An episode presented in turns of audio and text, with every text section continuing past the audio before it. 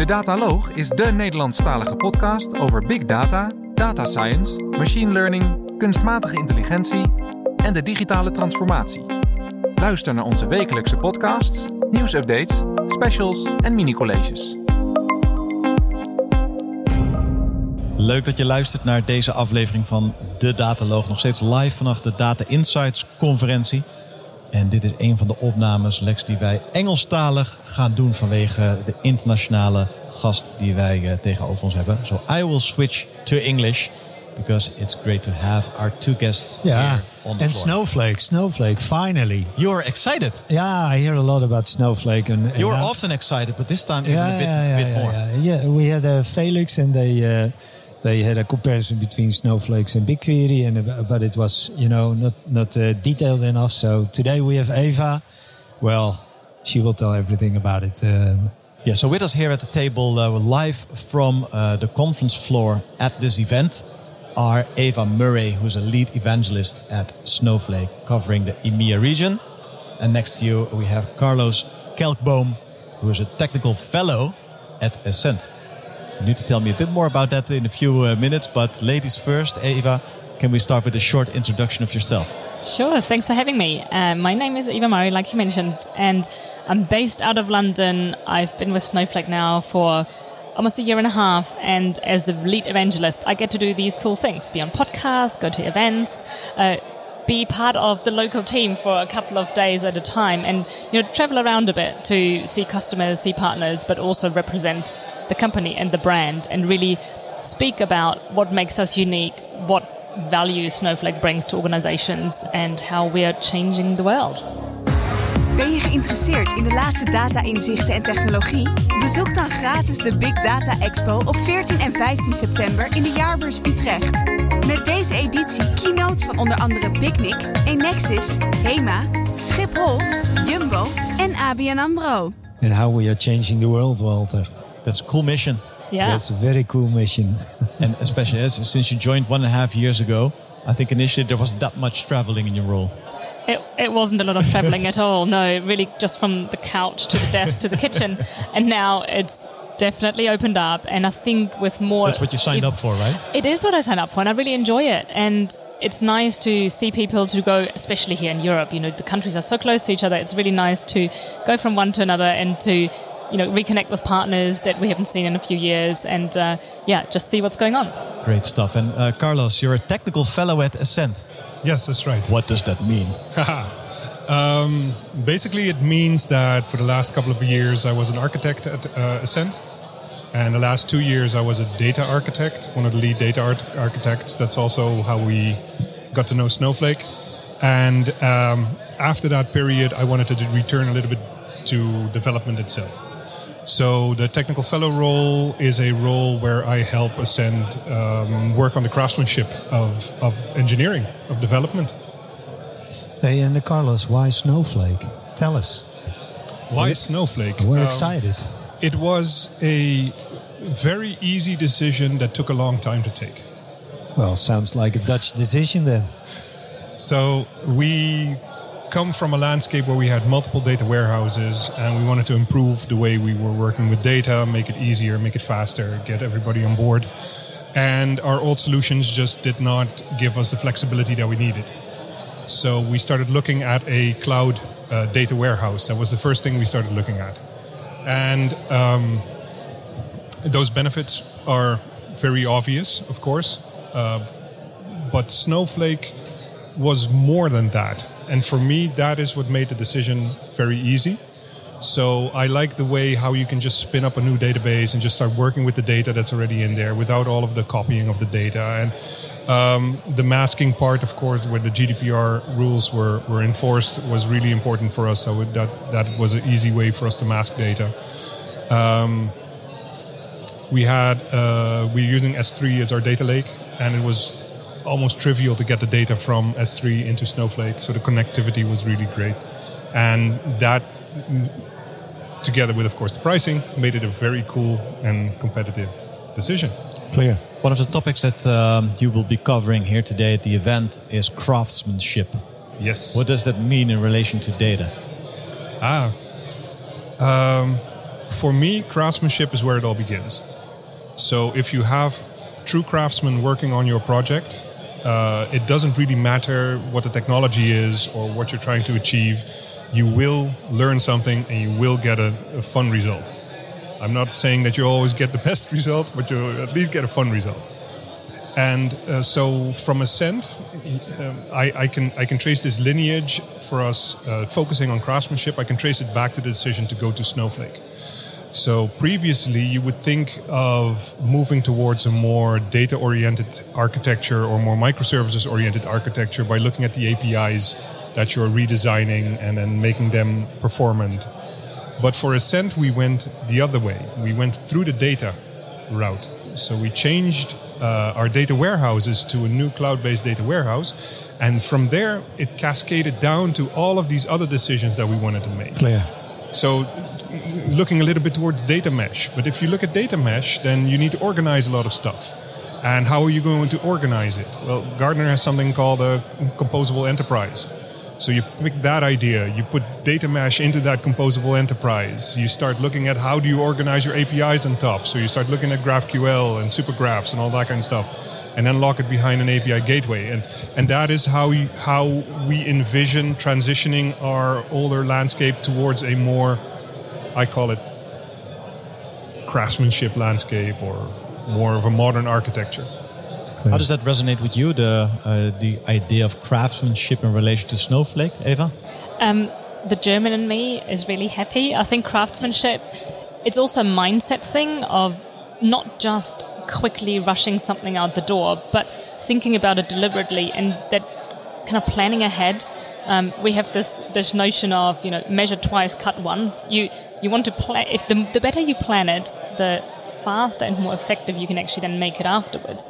And I think Snowflake, with the capabilities it brings, it gives you the opportunity to do that because you can quite flexibly connect a number of other tools for specific purposes. You can collaborate around data. There's there's so much you could do with it. So if you take the time ahead of ahead of time, ahead of creating something new or building something new, and really think about okay, not just today and tomorrow, but what, where do we want to take this in the future, and how will this support us in building the best product, the best service, the best customer experience?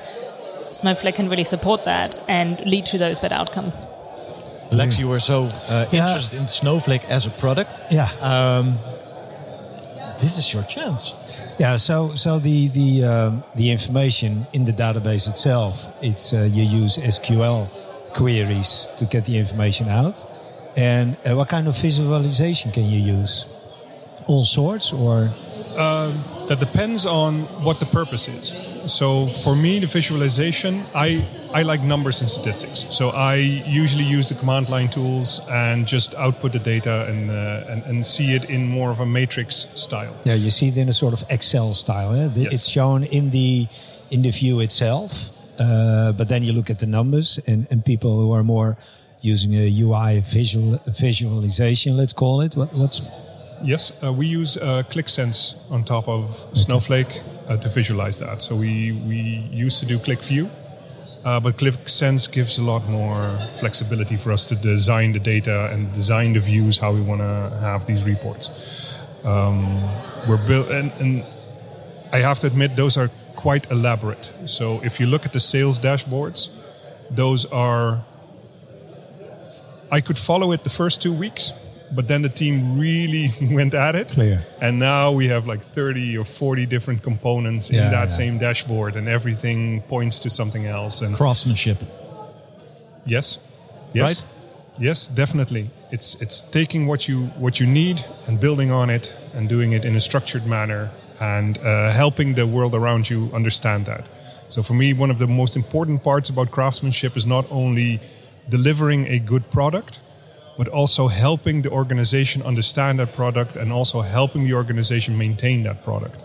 And that is one of the things that is um, truly important when it comes to craftsmanship. Hey, and um, uh, Carlos, you already mentioned that uh, Snowflake is more than that.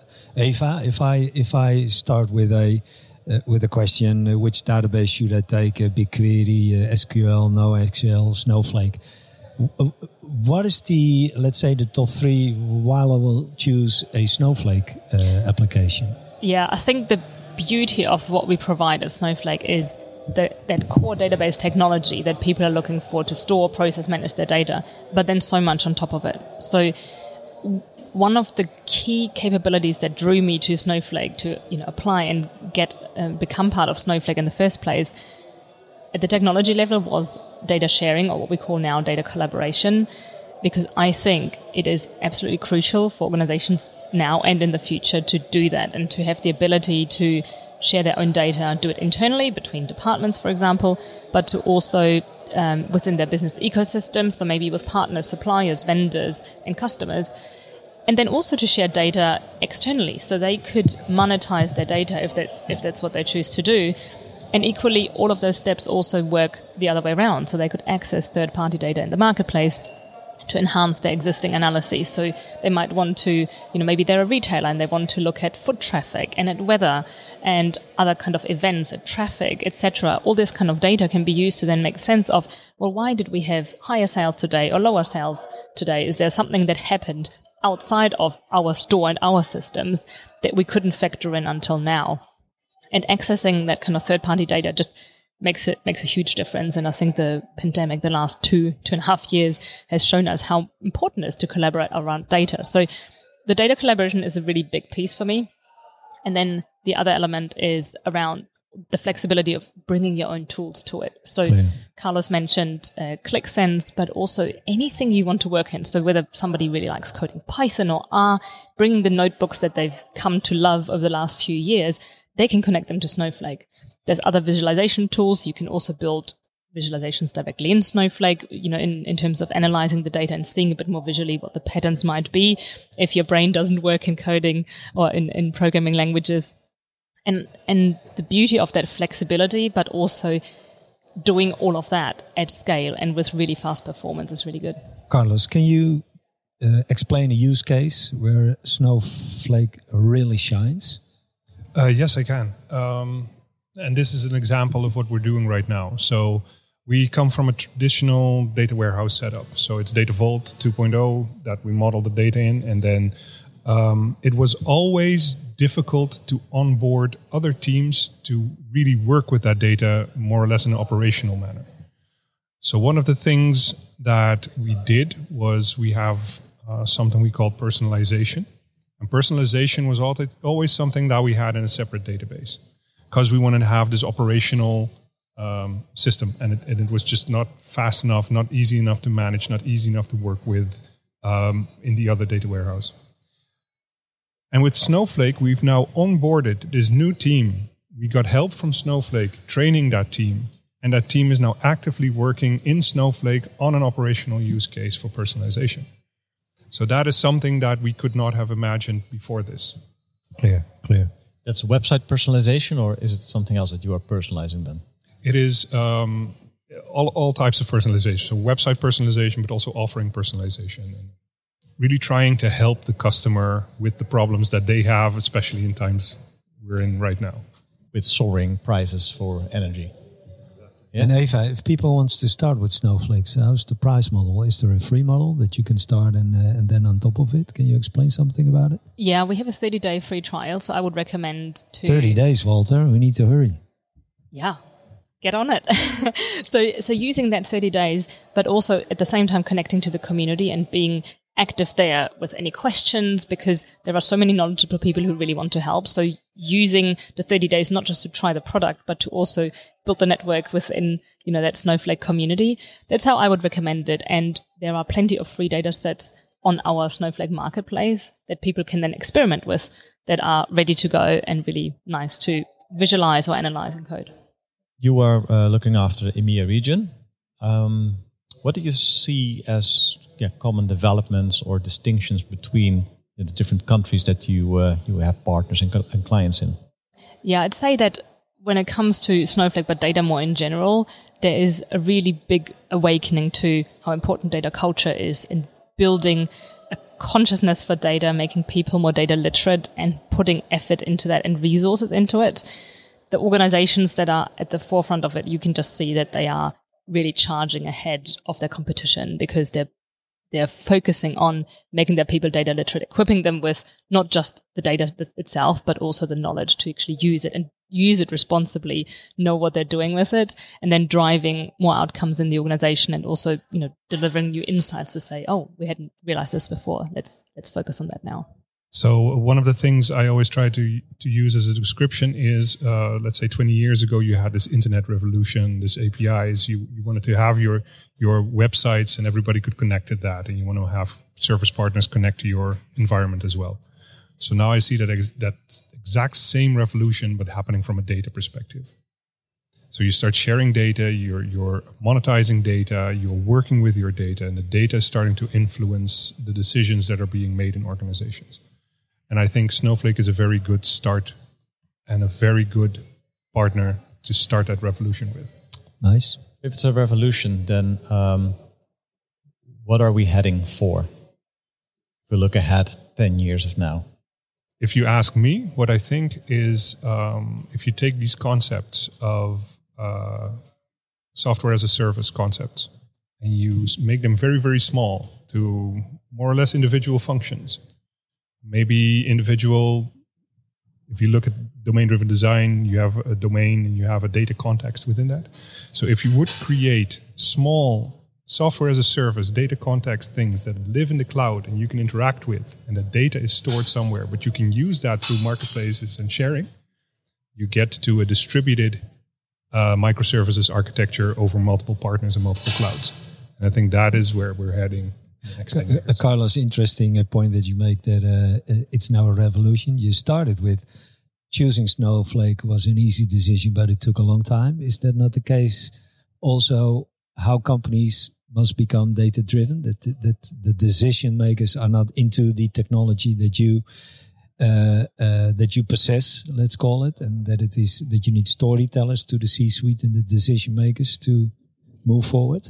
Yes, absolutely absolutely storytelling is at the heart of everything. I the, the, the, two things I've done for the last four months is is talk about craftsmanship and talk about storytelling. And now when when those messages are starting to really become a part of the organization and ingrained in everybody, you can start saying, okay, where is this story going to lead us from an architectural perspective or a development perspective? And all of those things currently start with data that's a nice end of the of the broadcasting, uh, Walter. It's it's such a nice ending, but I'm very sure that Eva has something to add there. I I love the last sentence. yeah, everything starts with data, and and it's so true. And I think the more people recognize it, and the more people feel that data is actually part of their job as well, and they recognize that they're either creating data or working with data, the faster we'll get to a point where they then really use data to make differences and to drive change. Thanks so much for uh, taking time out of your schedule here at the Data Insights Conference today, for sharing your story. Thank you. Bedankt voor het luisteren naar deze uitzending van de Dataloog. Vond je onze podcast leuk, goed, interessant of wellicht te veel ene en nullen? Laat een review achter of geef thumbs up. Heb je vragen of opmerkingen? Kijk dan ook eens op www.dedataloog.nl. Hier staan ook de show notes van alle uitzendingen. Je vindt onze nieuwe uitzendingen wekelijks op iTunes, Stitcher, Spotify en alle andere bekende podcastplatforms. Alles wat wij maken doen we onder Creative Commons. Je mag alles hergebruiken voor niet-commerciële doeleinden, zolang je ons als bron maar noemt. Volg ons op Twitter op @dedataloog. Graag tot de volgende keer.